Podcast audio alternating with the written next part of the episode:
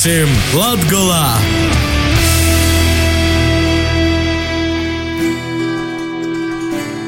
Esiet sveicināti! Jūsu uzmanībai Latvijas aktuālākās ziņas īsumā pie mikrofona Elīna Greidāne.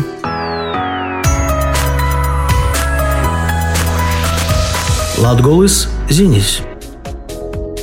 Silenē notikusi Latgales plānošanas reģiona attīstības padomes sēde. Aizvadītajā nedēļā, 13. decembrī, Daugopils novada Silenē notika Latgales plānošanas reģiona attīstības padomes sēde, kurā klātesot pašvaldību pārstāvjiem piedalījās Eiropas teritoriālās attīstības un kohēzijas novērošanas tīkla jeb ESPON programmas pārstāvji no Luksemburgas, Vācijas, Lietuvas un Rumānijas, kas informēja par uzņēmē darbības attīstības iespēju pētīšanu Eiropas Savienības ārējās robežas reģionos. Latgales speciālās ekonomiskās zonas pārstāvis Vladislavs Stankievičs klātesošos attīstības padomas pārstāvjus informēja par Latgales speciālās ekonomiskās zonas 2019. gada darbības rezultātiem un plāniem 2020.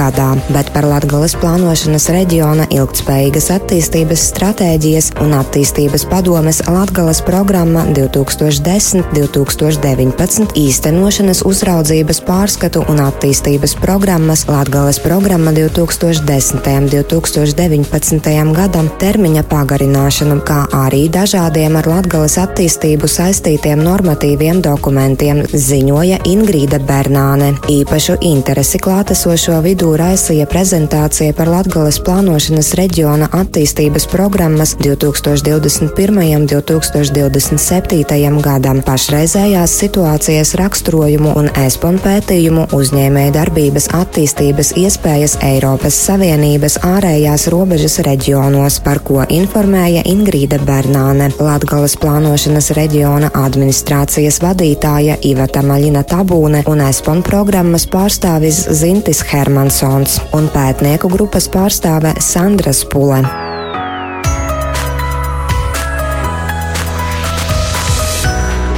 Līvāna novada pašvaldība iegūst titulu ģimenē draudzīgākā pašvaldība Latvijā 2019. Noslēdzies vides aizsardzības un reģionālās attīstības ministrijas un valsts reģionālās attīstības aģentūras rīkotais konkurss ģimenē draudzīgākā pašvaldība 2019. 2019. gada 16.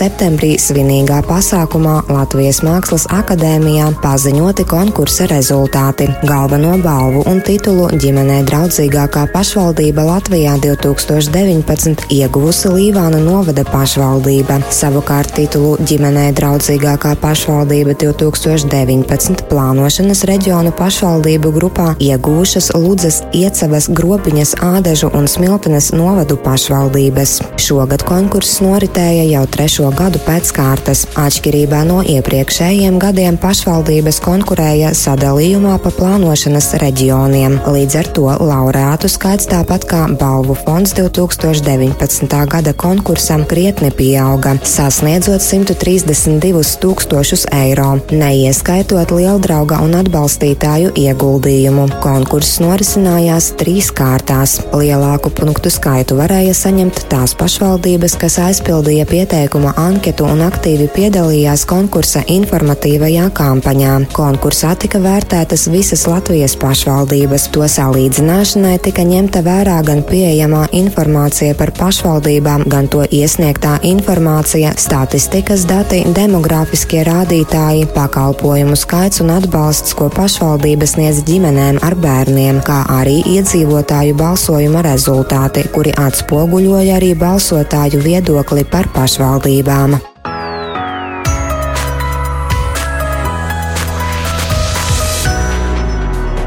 Valsts robežsardze aicina jauniešus, kuri ir Latvijas pilsoņi ar vidējo izglītību vecumā no 18 līdz 30 gadiem, no 2020. gada 2. janvāra līdz 24. janvārim pieteikties mācībām Valsts robežsardzes koledžā profesionālās tālāk izglītības programmā Robežsardze. Pēc mācību programmas sekmīgas apguves tiek izsniegta profesionālās kvalifikācijas apliecība. Trešais profesionālās kvalifikācijas kvalifikācijas līmenis un piešķirta kvalifikācija valsts robežsardzes inspektors. Mācības notiek par budžeta līdzekļiem, kā arī tiek nodrošināta dienesta vieta valsts robežsardzē.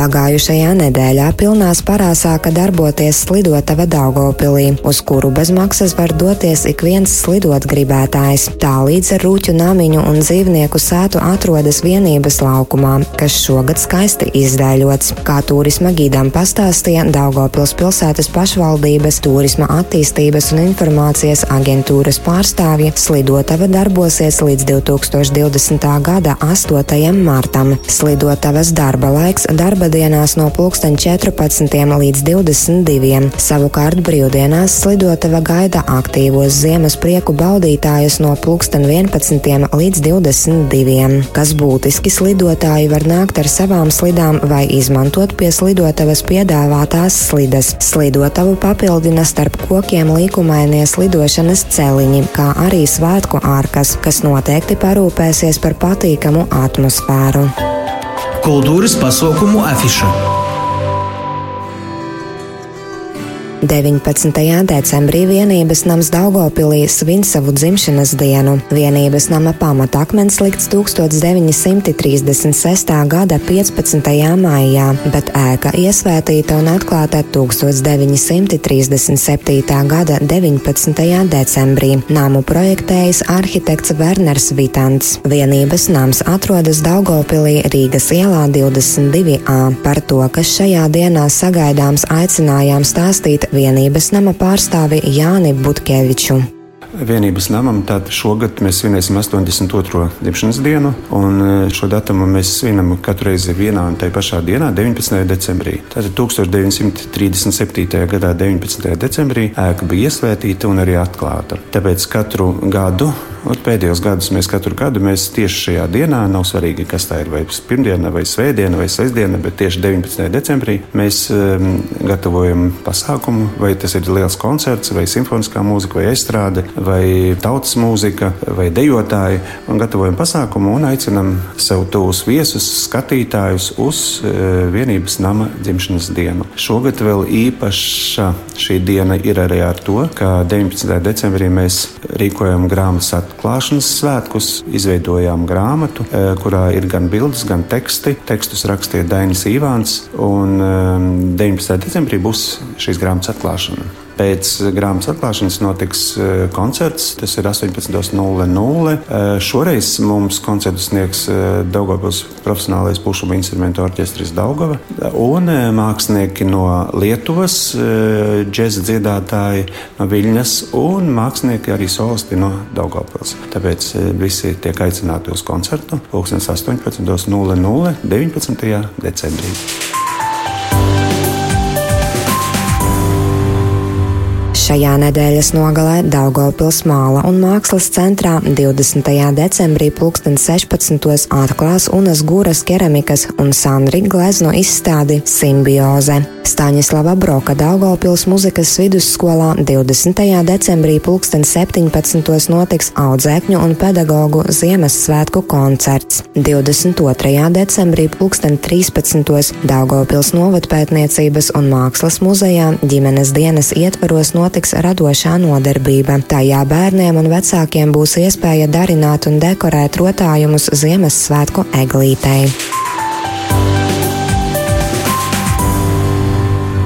Daugopils novada Kalupes pagastā 20. decembrī 2013. pagasta pārvaldē pasākums bērniem Ziemassvētku brīnumi. Bīķernieku pagastā 20. decembrī 2013. kultūras namā Ziemassvētku eglīte bērniem, bet Naujienes pagastā 20. decembrī 2015. Naujienes tautas bibliotēkā Daugavas ielā 34 mazo lasītāju pasākums bibliotēkas eglītes svētki. Ilūgstes novada Subatē 20. decembrī 2017. pie kultūras nama svētku egles izgaismošanas pasākums. Svētdien, 22. decembrī, 2014. instrumentālais ansamblis Excelsus aicina uz savas muzicēšanas 15 gadu jubilejas koncertu, kas notiks Rēzaknes kultūras namā. Lai plašāk uzzinātu par gaidāmo notikumu, devāmies ciemos uz instrumentālā ansambļa Excelsus vadītājas Zanes Ludboržas muzikas skolu. Būtībā pat neticās ka ansamblim jau ir 15 gadi. Šie 15 gadi pagāja kā viens mirklis. Pati ideja, ka tas ansamblis izveidojas, ja, izrietēja no idejas par uh, starptautiskā plenāra, akordeonistu plenāra organizēšanu. 2004. gadā notika pirmais uh, starptautiskais akordeonistu plenārs, kurā piedalījās akordeonistu orķestris. Un akordeonistu orķestra sastāvā bija akordeonisti četras partijas pamatā un bungas, bungu komplekts un basgitarists. Pēc tā plenēra, kad tas noritēja, negribējies kaut kā to ideju vispār. Ziniet, kā pēc tādiem pasākumiem nevarējām nekā šķirties visi. Un tad būtībā no tā paša bundzinieka un basgitarista noskanēja tāds priekšlikums izveidot varbūt ansambli. Un tā izveidojas ansamblis Excelsus. Viss sākas, protams, no sākuma ar sastāvu, pēc tam otrs jautājums bija nosaukums. Nosaukums Excelsus nozīmē, ka, nu, ka virzīties uz augšu. Mūzikas izpildījumam nav griestu. Tā mēs 21. augusta 2005. gadā notika pirmais lielais koncerts ansamblim Reizeknas Lutāņu baznīcā. Un būtībā 21. augusta mums jau šogad bija tā jubileja jau bijusi, bet koncertu mēs vēl nesniedzam. Un tāpēc mums mm, pa šo laiku tāpa arī disks veltījums eh, dzimtajai pilsētai. Protams, es eh, gribu pie reizes aicināt cilvēkus, klausītājus un mūsu arī visus arī mīlētājus akordona mūzikas, visus savus draugus, ansambļa draugus uz koncertu. Sveiki, mani sauc Kristaps Višs. Es spēlēju instrumentālajā ansamblī Excelsus, es spēlēju basu gitāru. Pats ansamblī piedalos jau 4. gadu. Pašam ansamblim jau ir krītņa vairāk, 15. Mums ir liels notikums priekšā. Ansamblim paliek 15 gadi, un mēs jau svinēsim 22. decembrī, 2014. Riezeknis kultūras nomā. Jūs sagaida daudzveidīgs repertuārs, sākot ar eh, tādiem populārās mūzikas izpildītājiem kā ABBA. Būs arī klasiskā mūzika, Joņa Ivanova, Dāģo Čellam, un būs arī tādi alternatīvāki gobali kā Final Countdown no grupas Eiropa un Nothing Else Matters no grupas Metallica. Principā mēs spēlējam ļoti dažādu mūziku, un mūsu ansambļa specifika ir tāda, ka mēs varam spēlēt jebkuru žanru un, un jebkuru skaņdarbu, un tas varbūt tā visvairāk raksturotu mūsu ansambli. E, ansambļa vadītāja ir Zaņa Lutbarža. Viņa spēlēja pirmo akordionu, otru akordionu spēlēja Arina Rogoleviča, trešo akordionu spēlēja Jevgenijs Skritniks un ceturto Sanita Aizupīte. Bungas mūsu ansamblī spēlēja Edvards Geikins Tolstovs un basu asa Kristaps Višs. Mēs jūs visus laipni gaidāsim. Atgādinu vēlreiz 22. decembris Riezeknis kultūras nomā, pulkstenis 14.00, iemet līdzi labu noskaņojumu, un tad jau mēs tikamies!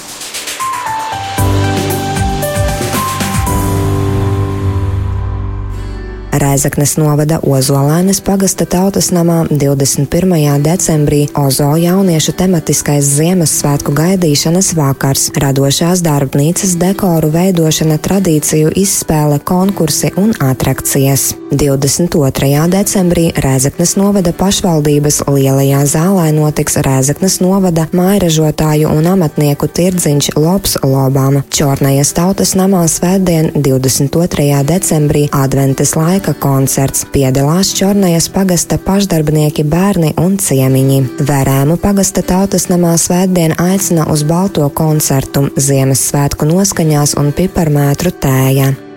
Pūšas pagasta tautas namā 22. decembrī notiks Ziemassvētku radošā darbnīca, pīparkūku cepšana un dekorēšana, bet Rogaukas centrālajā laukumā svētdien jau no pulksten desmitiem Ziemassvētku tirdziņš Rogaukā. Nepiemērotu laikapstākļu gadījumā tirdziņš tiks pārcelts uz Nautrēnu sporta halli kultūras namu. Balvos svētdien 22. decembrī Balvu muzikas skolas audzēkņu koncerts Balvu evaņģēliski luteriskās draudzes baznīcā. Jau vairākus gadus Lūdzes senioru biedrība līdzdalībai nav vecuma rīko Ziemassvētku tirdziņus. Arī šogad senioru biedrība aicina visus uz Ziemassvētku izstādi pārdošanu. To varēs apmeklēt 20. decembrī Lūdzes novada pašvaldības mazajā zālē Raiņa ielā 16a, divu stāvu ēkas pirmajā stāvā no pulksten 10 līdz 16. Tas bija Latvijas kultūras notikumu un aktualitāšu apskats. Vēlot jaukas brīvdienas ar jums kopā bija Elīna Greidāne.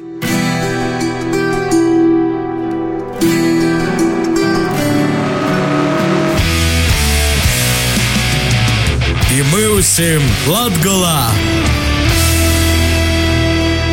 Raidījuma veidošanu atbalsta Nacionālo elektroniskos plašsaziņas līdzekļu padome.